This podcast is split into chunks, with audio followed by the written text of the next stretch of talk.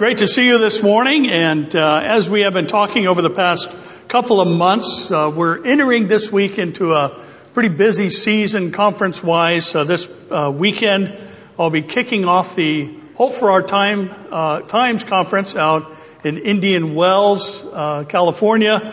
Pastor David is going to be out there as well as Dr. Ed Hindson. Dr. Andy Woods, a great lineup of speakers, so keep us in prayer for that. And in two weeks beyond that, we'll be up uh, back again in Abbotsford, British Columbia. Beautiful town, uh, conference held every year uh, for Hope for Today, or through Hope for Today, Pastor David again. And then on the 16th of July, I leave for Australia, uh, Perth, and then off to Melbourne, and then behind that, Auckland, New Zealand on uh, August 4th, uh, or 3rd rather, and Amir Tsarfati and I will be uh, doing a series of prophecy conferences there. So, very busy time. Uh, covet and appreciate uh, your prayers. Uh, you will be well fed while I'm gone. Pastor Mike is going to be here doing a two-part series on the 21st and 28th of July, and then August 3rd uh, Don Stewart is going to be here, uh, bring, or August 4th rather, bringing a message for you. So it will be a wonderful time while we're away. So, or I'm away, I should say. Um, you know, I love doing these conferences, but for the first time in 42 years of marriage, I'm going to be away from Terry for 20 days, and uh, not so excited about that. But um, God is good. Amen. Well, this Wednesday night will be in 1 Samuel 24. I hope you make an effort to come on out. We've had a great time in our study of 1 Samuel, some great insights for us very practically, and that will be the case again this Wednesday. But this morning we've got another doozy in front of us, so would you open your Bibles to Acts chapter 19. Acts chapter 19. Now, it's been a couple of weeks, so I'll remind you that we found something rather curious in our verses as we examined the last portion of Acts 18 last time or two weeks ago. We used it as kind of a springboard into both our topic and into the text.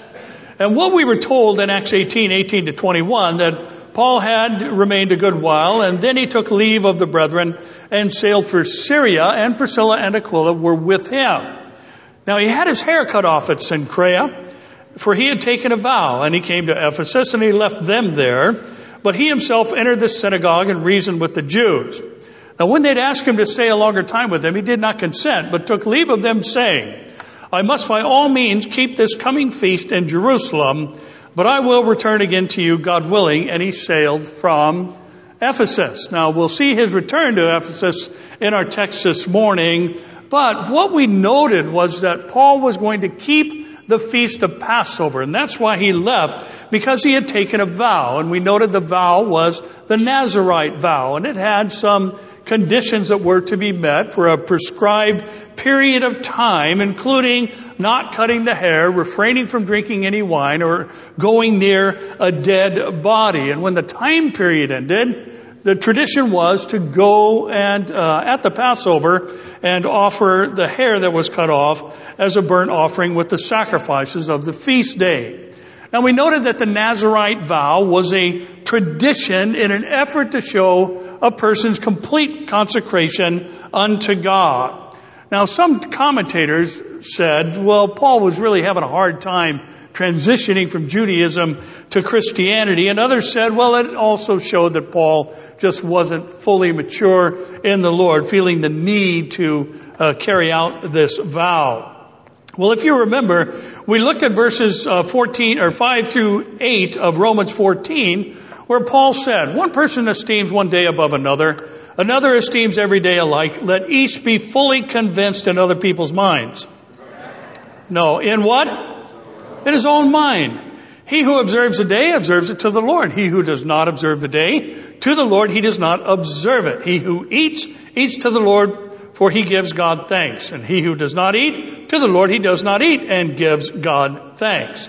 For none of us lives to himself and no one dies to himself. For if we live, we live to the Lord, and if we die, we die to the Lord. Therefore, whether we live or die, say it please, we are the Lord's. Now, Paul wasn't having trouble freeing himself from Judaism, nor was he showing some uh, element of spiritual immaturity. Paul was expressing his commitment and consecration to the Lord through a long held tradition. Yet, the backdrop really, I think, for Paul's actions is found in 1 Corinthians 9, 19 to 23, where Paul said, For though I am free from all men, I have made myself a servant to all that I might win the more. And to the Jews I became as a Jew, that I might win Jews. To those who are under the law, as under the law, that I might win those who are under the law. To those who are without law, as without law, not being without law toward God, but under law toward Christ, that I might win those who are without law. To the weak I became weak, that I might win the weak. I have become all things to all men, that I might by all means save some. Now this I do for the gospel's sake, that I may be partaker of it with you. Now this is why Paul took the vow, and this is obviously his motivation. Now, we have found him in every city, even though he was the apostle to the Gentiles, heading straight for the synagogue. He did this time after time after time as we have traveled with him on his missionary journeys thus far through the book of Acts.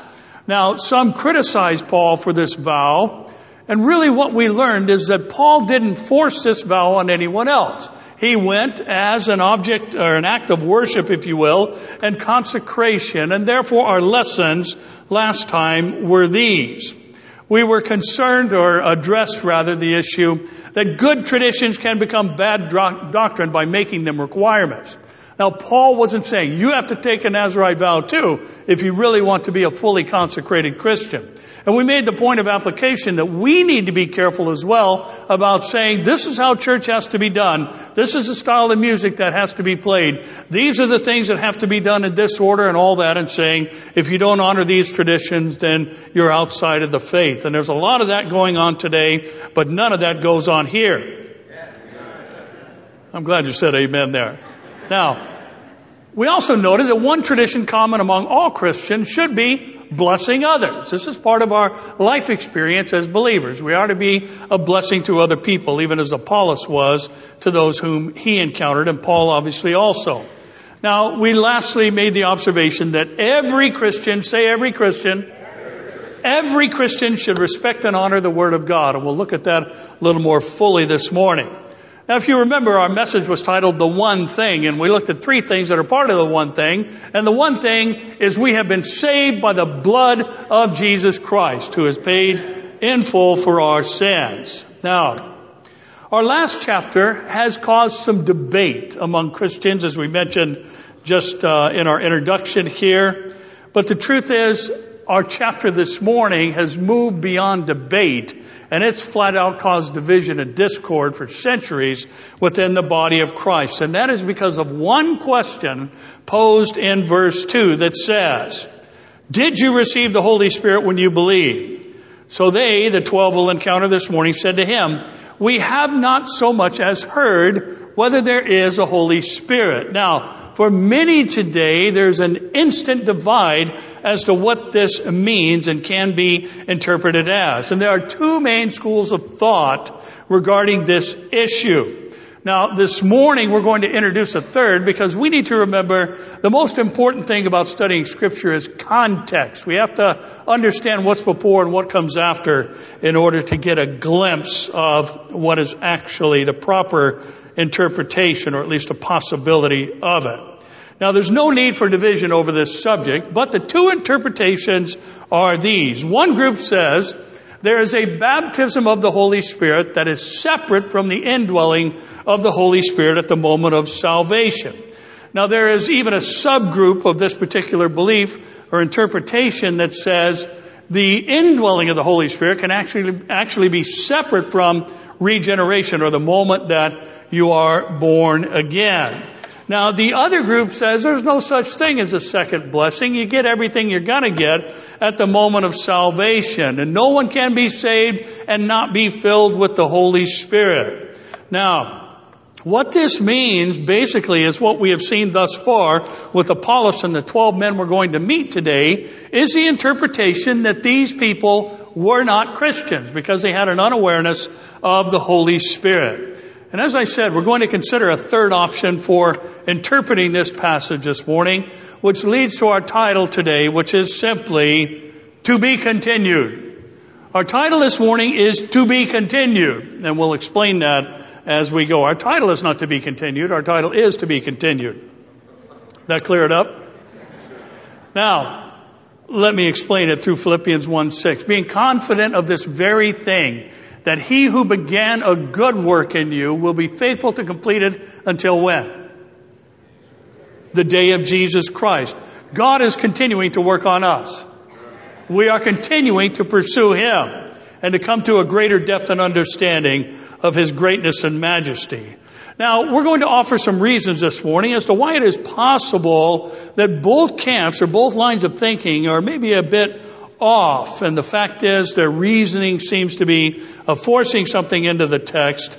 And we need to realize the general principle that there is an ongoing work in all of our lives that God is doing. No one understands everything about the Bible the day they get saved.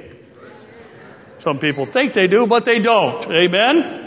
And listen, no one is even capable of fulfilling everything that God has called them to do immediately and uh, at the moment of regeneration, even though they are completely and permanently saved. The work of God is to be continued in all of us until the day of Jesus Christ. So let's jump in this morning and see if we can maybe clear up some of this murkiness uh, created by interpretations of these verses. Our verses this morning are going to be Acts 19, 1 through 10. So would you stand and read them with me, please? Acts 19, 1 through 10. And it happened while Apollos was at Corinth that Paul, having passed through the upper regions, came to Ephesus, and finding some disciples, he said to them, Did you receive the Holy Spirit when you believed?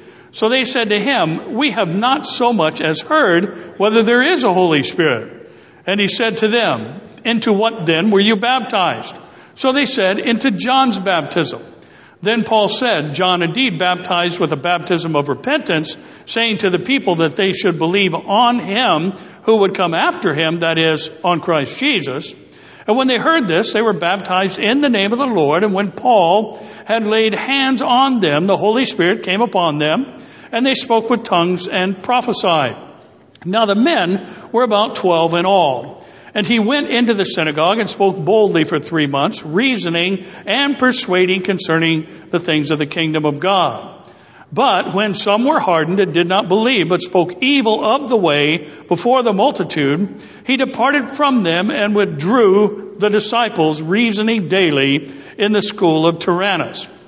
And this continued for two years, so that all who dwelt in Asia heard the word of the Lord Jesus, both Jews and Greeks. And Lord, we are thankful for this opportunity this morning to maybe uh, bring some clarity to an issue that uh, so many are dogmatic on either side of the coin. And Lord, we pray that you would give us ears to hear what your Spirit is saying. Let the text speak for itself. And Lord, may we go our way today more excited about learning more about you than we ever have before and also, Lord, with a deeper passion for those who are lost and perishing around us. Bring us to that end, we pray. For we ask it in Jesus' name. Amen. You may be seated. Now, the first of the three things we'll consider this morning are going to come from the opening three verses. And this is where the arguments are established that these men were not Christians at all. And it begins with the fact that disciples does not imply a born again believer. The word disciple actually means a learner. Now, in John 8:31, we're told that Jesus said to the Jews who believed in him, "If you abide in my word, you are my disciples indeed." So there's a condition to being a disciple that is a true disciple of Jesus, and that is abiding or continuing in his word. In John 6:66 in the bread of life discourse, we're told from that time, many of his what? His disciples, his learners went back and walked with him no more. So it is possible to be a disciple but not be a born again believer. Now the argument continues, at least by the one camp, that if you are a born again believer, you cannot be ignorant of the third member of the triune Godhead, the Holy Spirit of God. Now the statement, we have not so much as heard whether there is a Holy Spirit, needs a bit of clarification. Now, the first thing we need to take note of is these men were Jews.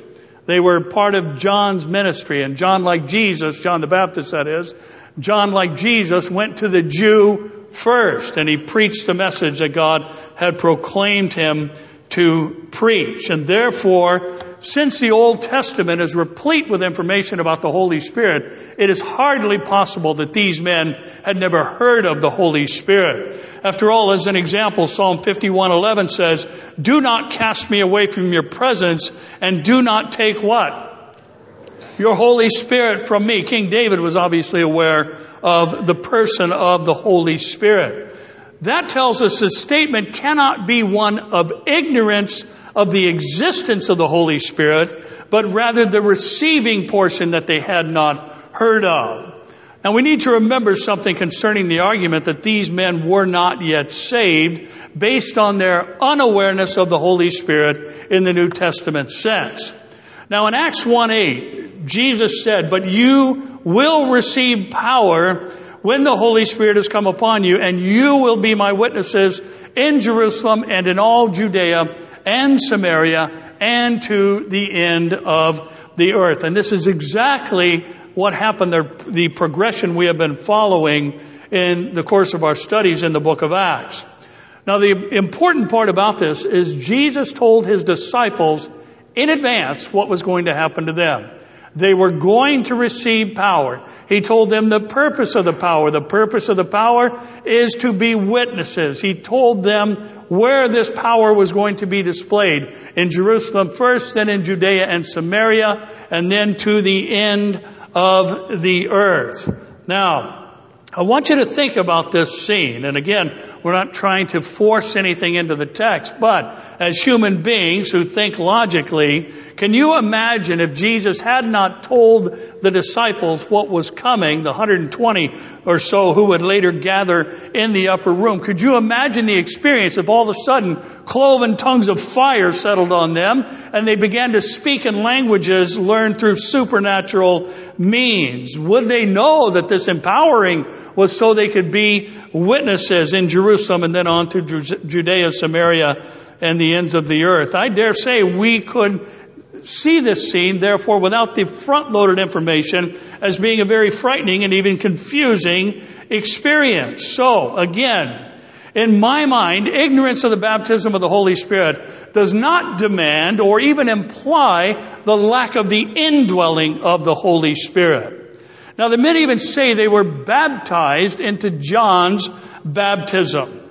Now, in Acts 1 4 to 5, backing up a little bit from Acts 1 8, being assembled together with them, he, Jesus, commanded them not to depart from Jerusalem, but to wait for the promise of the Father, which he said, you have heard from me. In other words, I've been talking to you about this all along. And then he noted, for truly, for John truly baptized with what? Water. But you shall be baptized with the Holy Spirit not many days from now. Now, Acts 1-8 wasn't the first mention of the Holy Spirit by Jesus. John 14, he went into very specific detail concerning the ministry of the Holy Spirit. He told his disciples that the primary ministry is going to be to convict the world of sin, teach them all things, call to remembrance the things that Jesus had taught them. And Jesus here makes a very clear distinction between the baptism of John and the baptism of Jesus, the difference between the baptism of water and that of the Spirit. Now, two things to consider this morning. You hear? Two things to consider. For those who argue you can be saved and later receive the Holy Spirit and call this event another Pentecost, we need to remember that there are anomalies recorded in Scripture. And Pentecost was a day of the year. It wasn't just an event. It was uh, a fulfilled feast time. And it happened one time, and that particular day was fulfilled according to Jewish uh, feast days and traditions. Now we need to remember in Hebrews 9:27 that we're told it is appointed unto man once to die, and after this comes what? The judgment. So it's appointed unto man once to die, right? The death rate today is still pretty much one to one. For every single birth, there's one death. However, are there exceptions in scripture? Sure, in the Old Testament, Enoch and Elijah both were supernaturally and instantaneously translated into the heavenly realm without ever tasting death. And I'll also remind you that even though the Bible says it's appointed unto man once to die, there's a whole generation of people that aren't going to die, and I think we're it. As far as believers go, I should say. Now, I say that for this reason. This is not a second Pentecost. It was a group of 12 men who heard the good news and believed. And I believe that they received the guarantee of their future inheritance in the indwelling of the Holy Spirit, yet they had not received the empowering aspect of the Spirit because, to be honest, they wouldn't have known what to do with it. They were far away from Jerusalem in the initial birth of the church and birthplace of the church, I should say. But here they are now under the oversight of the apostle Paul. And it's curious that this is the very first question he asked of them, which is obviously prompted by the Spirit. Now we need to remember about this group of 12. They didn't have an Acts 1-8 to read. They didn't have a John 14 to read. They had no way of knowing about the baptism or the empowering aspect of the Holy Spirit. The only thing they knew was what John taught, and that was they needed to repent. Now these men were like Apollos. They didn't have the whole picture. And like Apollos, they were lacking in their understanding of the person, work, and ministry of the Holy Spirit. Now, I don't want to get overly dogmatic about this, but I offer this as a possible resolution to the two camp debate that's literally gone on for centuries. And the fact is, from either side of the argument, let me say this. I don't believe you have everything you're going to get the moment you get saved.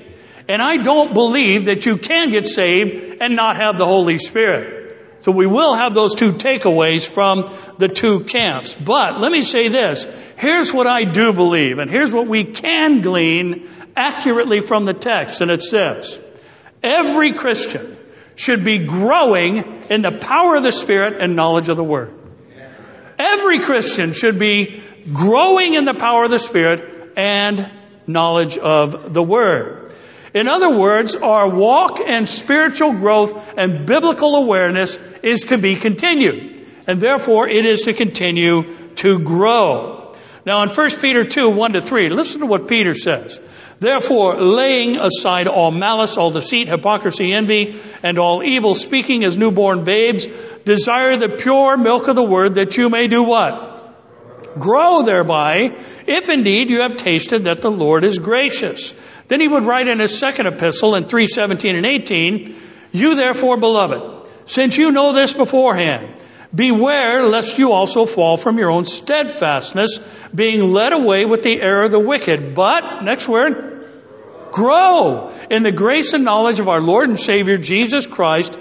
To Him be the glory both now and forever. Somebody say, isn't it interesting that we have these two passages about growing in the Lord from someone who, when he started, had a very long way to go? The Lord had chosen Peter to preach the first gospel message and through him 3,000 souls were added to the church on that uh, Pentecost and spirit inspired sermon. But Peter didn't start off so well. He often spoke and said things he hadn't thought of yet. And we see Jesus continually uh, correcting him in various ways throughout his early days. So Peter would be one the fitting one, I believe, to say we ought to all be growing in the power of the Spirit and the knowledge of the Word. Now listen, I don't think we need to see this group of men as either unsaved or uninhabited by the Holy Spirit in the indwelling sense. Their spiritual power and knowledge of the Word was to be continued just like it is in you, just like it is in me. And that's where you say, now let's look at four to seven once again. Then Paul said, John indeed baptized with a baptism of repentance, saying to the people that they should believe on him who would come after him, that is, on Christ Jesus. When they heard this, they were baptized in the name of the Lord Jesus, and when Paul had laid hands on them, the Holy Spirit came upon them and they spoke with tongues and prophesied.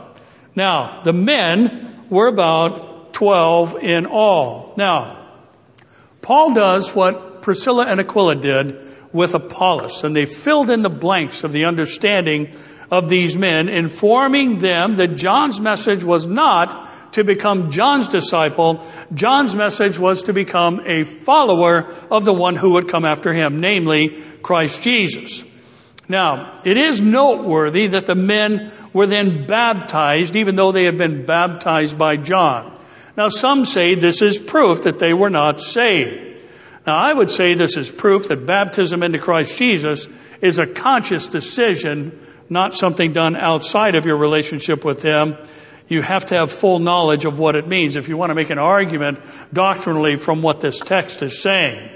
Now this is the only recorded instance in scripture of a rebaptism, somebody that's been baptized before. And let me just say this kind of as a side note since we are in the verses we're in. Infant baptism is not something that is scriptural.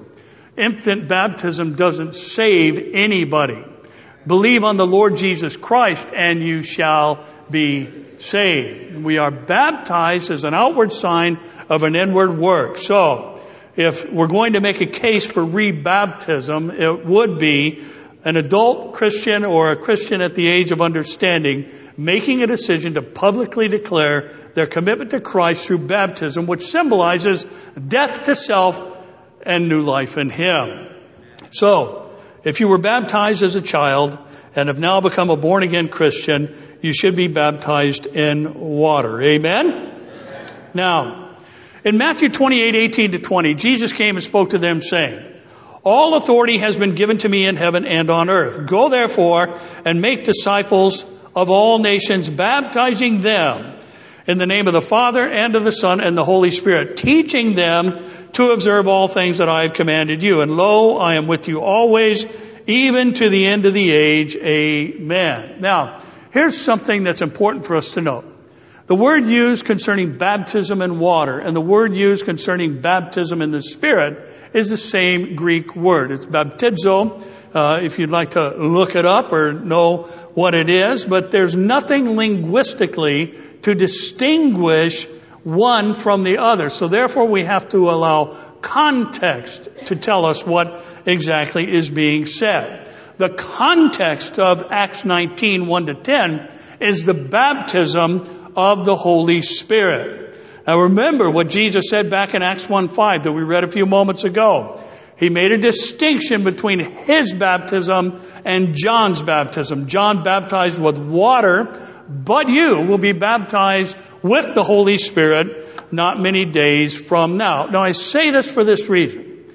Could the baptism in our verses be the baptism of the Holy Spirit. And there aren't actually two separate events here in these paired verses.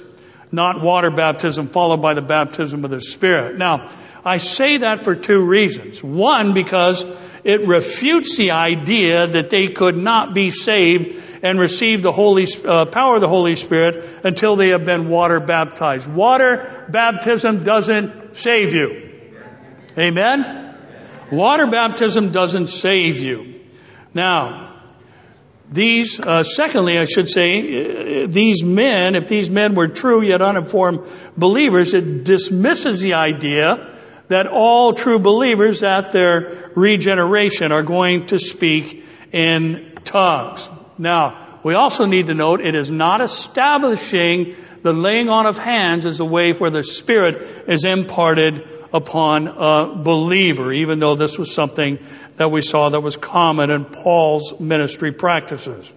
Now we see this Pentecost type experience, even though it isn't a repeat of Pentecost, actually repeated four times in the book of Acts. We saw it first in Jerusalem with the believers, uh, the Jewish believers, and we saw it with the Samaritans through Philip. We saw it with the Gentiles through Peter, and here, these dispersed Jews are having the same experience through Paul. Now, we also note that when Peter preached the first Spirit empowered message uh, after being baptized in the Spirit, that the event makes no mention of tongues and prophesying.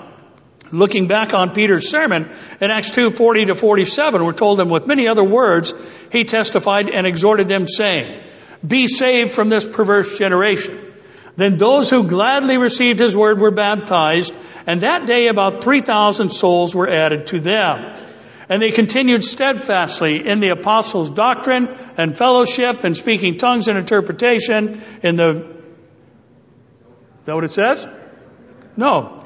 In the breaking of bread and in prayers. And fear came upon every soul and many wonders and signs were done through the apostles. Now, all who believed were together and had all things in common and sold their possessions and goods and divided them all as anyone had need. So continuing daily with one accord in the temple and breaking bread from house to house, they ate their food with gladness and simplicity of heart, praising God and having favor with all the people. And the Lord added to the church how frequently? Daily those being saved. Now, listen.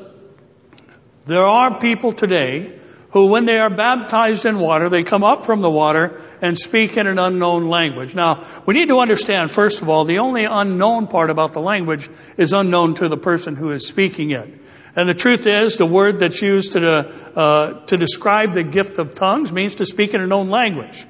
Now, that is a language unlearned by the person through study. It's something that's instantaneously granted through supernatural means. And let me just say this and pause for a moment. I am not a cessationist. I do not believe the gifts of the Spirit ceased with the death of the apostles or the closing of the canon of Scripture. The gifts of the Spirit are for today. As a matter of fact, the gifts are required in order to reach the world with the good news of the gospel. And therefore, we're not talking about the end of the gifts. We're just saying there are a lot of churches today. It happened to my wife when she first got saved, and she actually got saved when we were separated many, many years ago. And they took her in a back room and tried to get her to speak in tongues. And they were trying to force her to do it. Well, listen, if the Spirit's going to give you the, that gift, then that's how you're going to get it.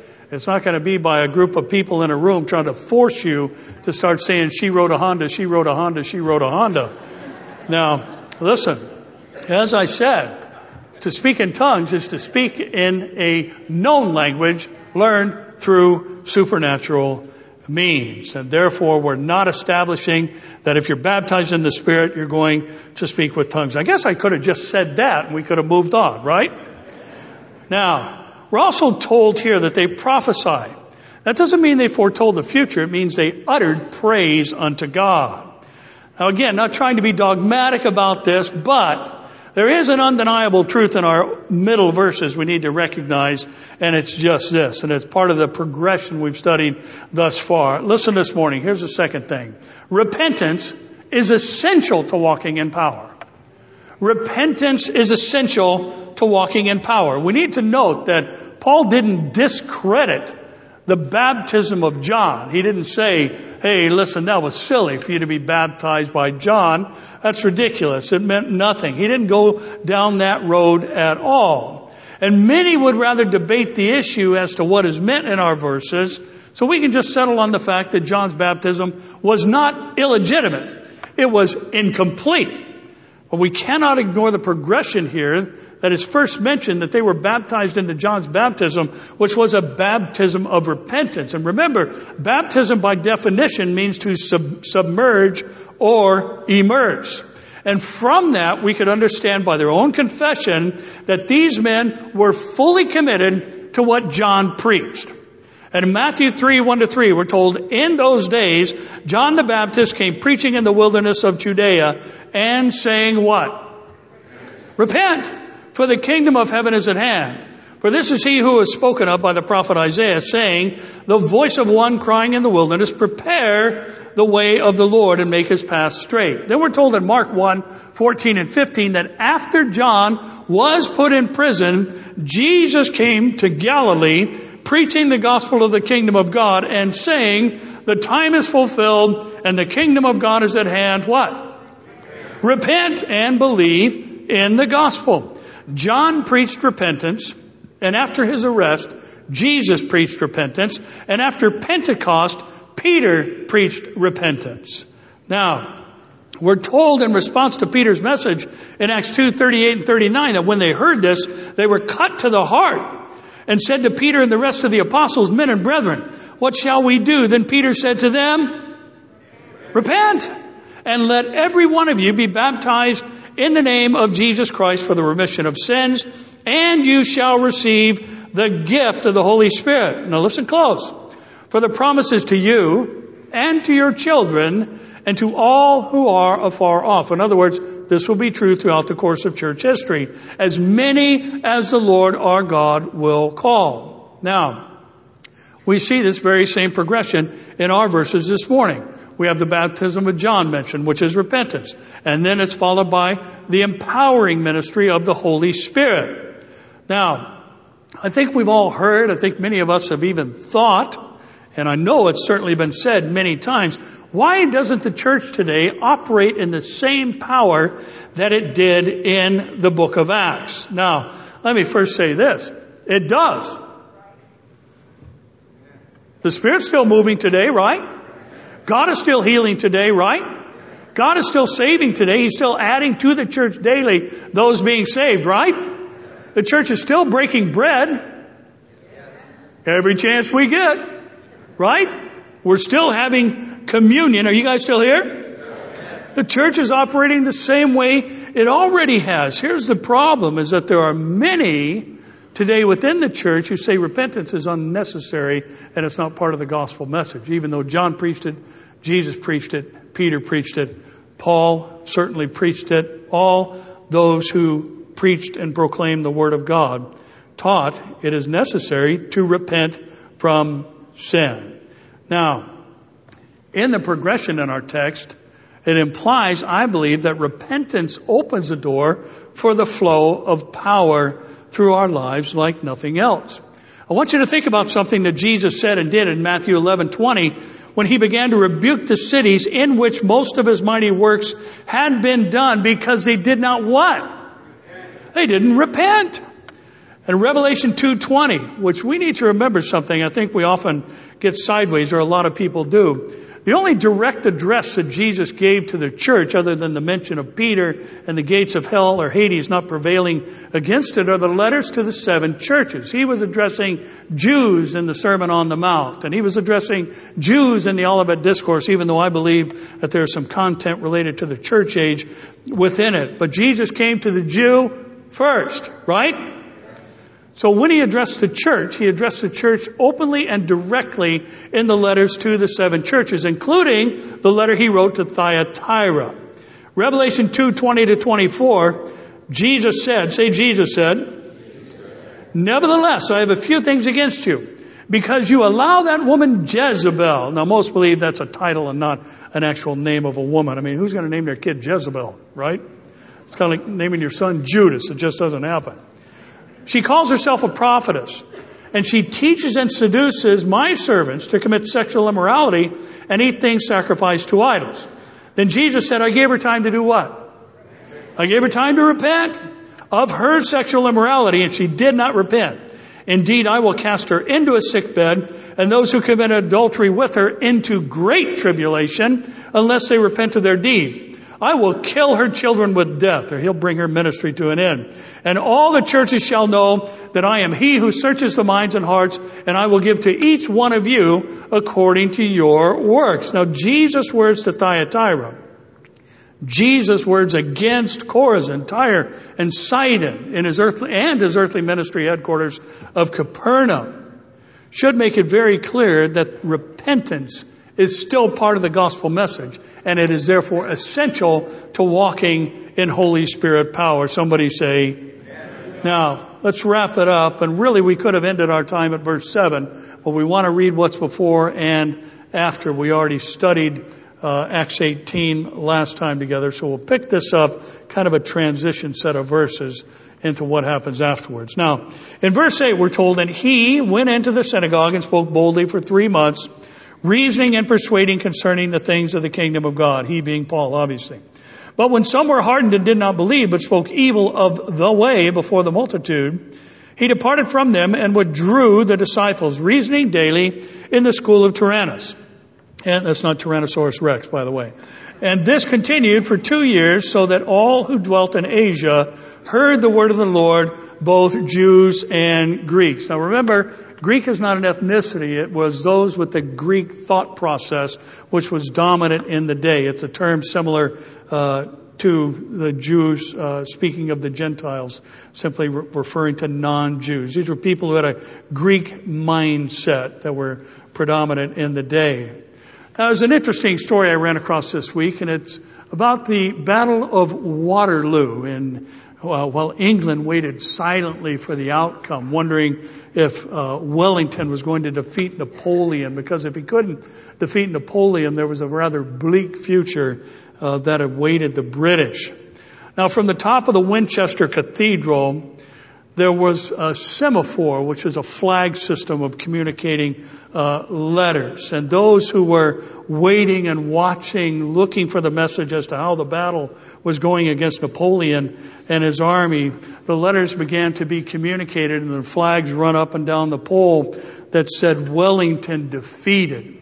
And then suddenly the fog rolled in and there was no further possible transmission. So the word that Wellington was defeated by Napoleon spread like wildfire throughout England. The country was filled with despair and people prepared for the worst in the direct invasion of Napoleon into their beloved land. But later, the fog lifted, lifted, the sun came out, and the full message was revealed, which says, Wellington defeated the enemy. And listen, that was good news obviously for them. And this is good news for us today as well. Our enemy has been defeated by Christ on the cross, resurrected and ascended. Amen?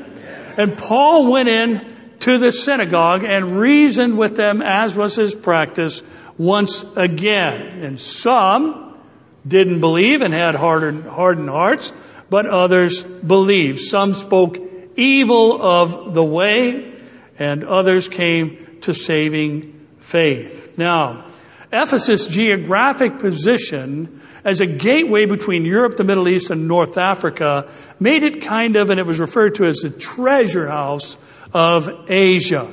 This was the home of materialism as well as ambition for progress, that is.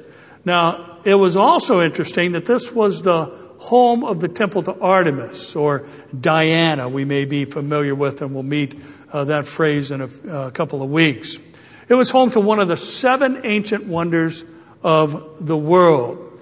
This temple to Artemis had 127 marble pillars and each rose 60 feet high and it was covered with a beautiful mosaic ceiling. Many of the pillars were inlaid with gold and rare gems. Now get this, just to give you some scope. The temple to Artemis was four times the size of the Parthenon in Athens. It was a huge temple.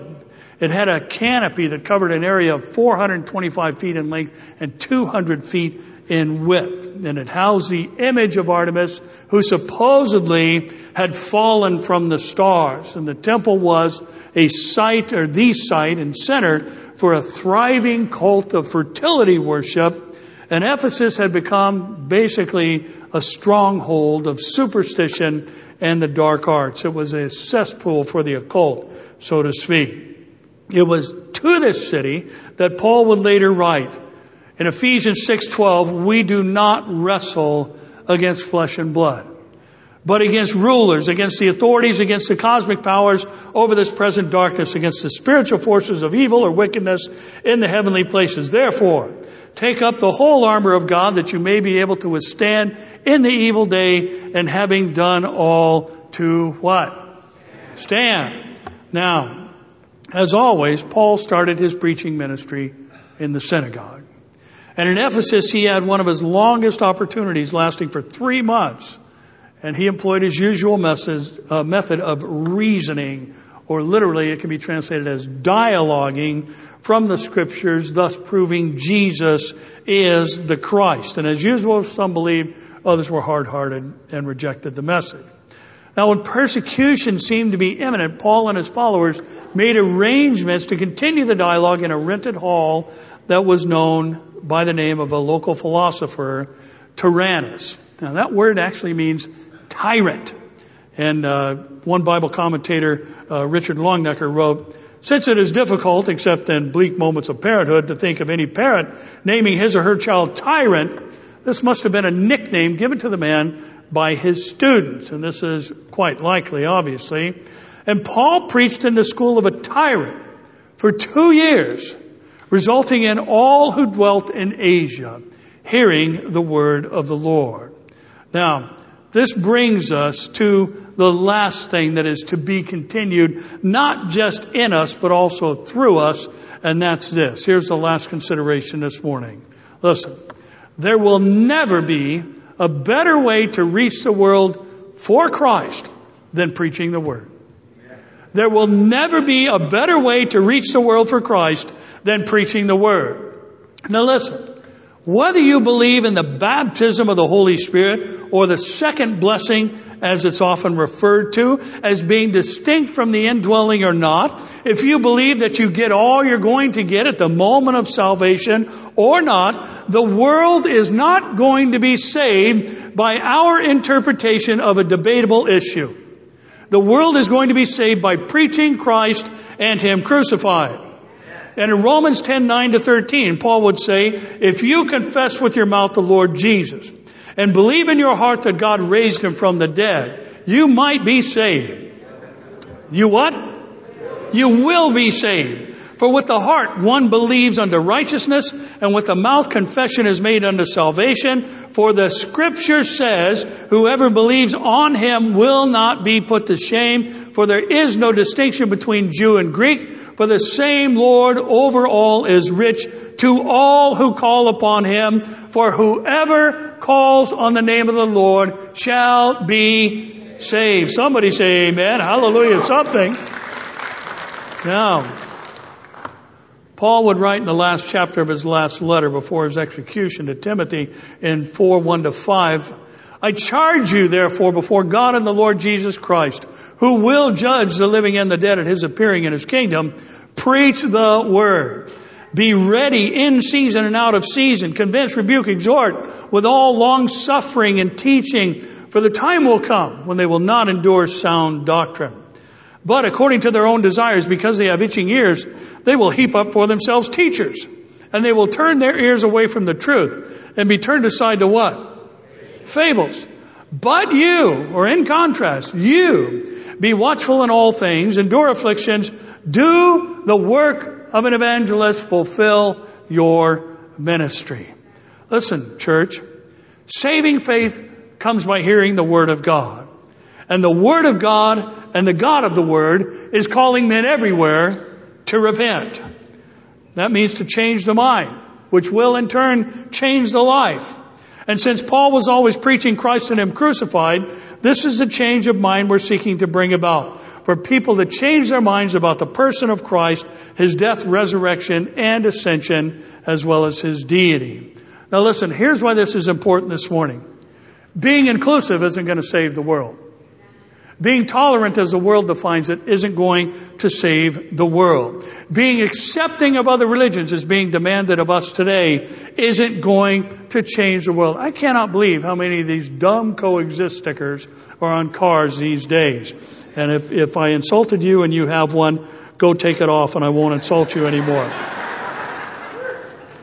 We already coexist. They're not asking us to coexist. They're asking us to cohabitate and to recognize that one is as valid as the other. Listen, there is only one way to be saved and thus get to heaven, and that's through Jesus Christ. You can't do it through Islam. You can't do it through Buddhism. You can't do it through any of these religious systems.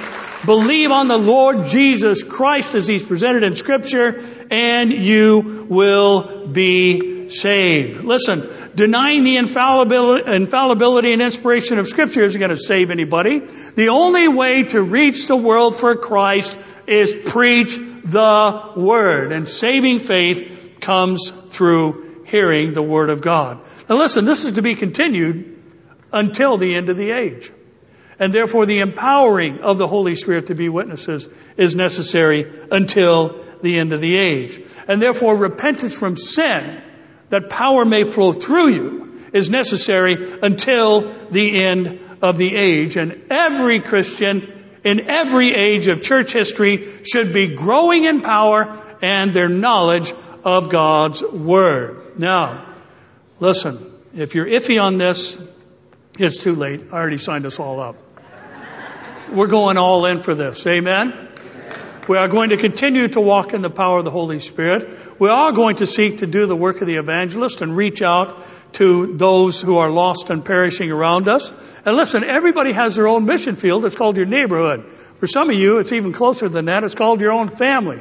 People that need to hear of Jesus have to have the word preached to them because only the word of God has within it the capacity to save the soul. And therefore the message of Christ, the message, the exclusive claims of Jesus is what we are to be proclaiming. Fables are really popular today. Teaching things that make people feel good about themselves and their fallen condition is really popular today. We want none of it. We're going to preach the word, which has the capacity to change people's lives and eternal destinies by the power of the Holy Spirit, taking up residence in their, in their lives and making them into witnesses and evangelists for Christ as well. Listen, I encourage you to do it all the time. Get out there and preach Jesus. Get out there and tell people about Jesus. Get out there and just say His name. If that's all you can muster, listen, you have just spoken with authority, the only name that has the ability to save the human soul. If that's all you can say is Jesus, I can't think of a better word to pick out of all that we have within our vocabulary. Just say Jesus to somebody. Maybe it'll spark up a conversation. Maybe if you're a little more bold, you can go down a little bit further and say, hey, are you ready for what happens after this life? You know, there's some old phrases I think that are very appropriate and they've been cast aside because they're deemed to be archaic. But hey, I think we need to be asking people, are you ready to meet your maker? You know why? Because they're gonna. Forgive me for saying gonna, but it just seemed to roll better. People are going to meet their maker, amen? Someday every knee, every tongue will confess and every knee will bow and say that Jesus Christ is the Lord. But listen, many of those who are going to make that confession are going to do so after it's too late. They'll do so at the great white throne judgment. They'll be forced to bow and acknowledge what they denied their whole life. Listen, there are no after death opportunities for salvation. As limbo is taught by the Catholic Church, that's not true. There's no purgatory, that's not a biblical doctrine. The Bible says it's appointed unto man once to die and after this the judgment, and there's a couple of anomalies along the way, two in the Old Testament and a whole generation that perhaps today could be snatched away and taken out of here. But as for everybody else, once they face death, that's it. There's no opportunity to be saved. And I say this to you because we need a greater urgency than we currently have for those who are lost and dying around us. People need Jesus. People find Jesus through the preaching of the Word. Not fables, not feel good sermons, not storytelling, preaching the Word of God, undiluted and uncompromised and unashamedly. I say let's do it. I know what you're thinking. You're thinking, well, you do it. That's good. You do it and we'll watch. No, no, no. You do it too. You fulfill your ministry by doing the work of the evangelist. Remember what we read in Acts? God added to the church how often? Daily. Not just Sunday, Wednesday, but God added to the church daily those who were being saved. You know what that means? That means every saint was evangelizing. So that's your role too. And you know, I know people say it's just not my personality. Well, I can't find that in Mark 16, 15 or Matthew 28, 19. I can't see any room for personality in there. Go to the world and preach the gospel unless you're an introvert. Go to the world and preach the gospel unless you're not comfortable with that. It's a directive. It's a command. Go. Go to the world and preach the gospel. So, listen, you don't have to be a biblical scholar to tell somebody that Jesus loves them. As a matter of fact, the stories continue to roll. Uh, we keep hearing stories from uh, Naghmeh uh, Panahi about how many Muslims are coming to faith in Christ. And I've heard this for many, many years, and I continue to hear it today. And you know why they're coming to Christ? Many of them are coming to Christ because somebody told them that God loved them, which is a completely foreign concept to them. Allah is one to be feared. Allah is one who is going to weigh your good and bad works at the end of days.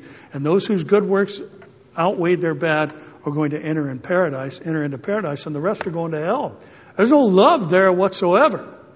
So for them to hear that God loves them is just simply unfathomable. And so when they hear that this God manifests himself in the person of Jesus Christ to demonstrate his own love for them while they were yet sinners, it's just too much. They have to come to faith. So listen, just tell people God loves them. Jesus loves you. I mean, there was an old adage for a long time. Jesus loves you and has a wonderful plan for your life. Do you remember when that used to be true? It's still true, right? So it's really not that hard. Just mention his name, tell somebody that God loves them, and let God do the rest. He's given you his spirit as a, a, guarantee of your future inheritance, and he has given you his power by which you can be a witness. So, with that said, Go. Not right now, but I mean after the last song. Go to the world and do what? Preach the gospel to who? Every creature. And Father, we are grateful for your word this morning. And Lord, whatever is the reality that is found in this text, Lord, our takeaways are undeniable. We should all be growing in our power as we repent from our sin. We should all be growing and increasing in our knowledge of you through our careful study of the Word. We should all be telling people about Jesus by the power we've received when we received your Spirit. Whether it was a baptism of the Spirit or an indwelling of the Spirit nothing else. All of that, Lord, just takes away from our primary mission, which is telling people about Jesus. Help us, Lord, to be about the one thing that really matters and that is Christ and Him crucified. The power of the gospel, able to save men's souls. Help us as you were to be about our Father's business all the days of our lives until you come to take us home. We thank you for this chapter this morning. We give you praise and glory in Jesus' name. And all God's people responded by saying, Amen. Amen.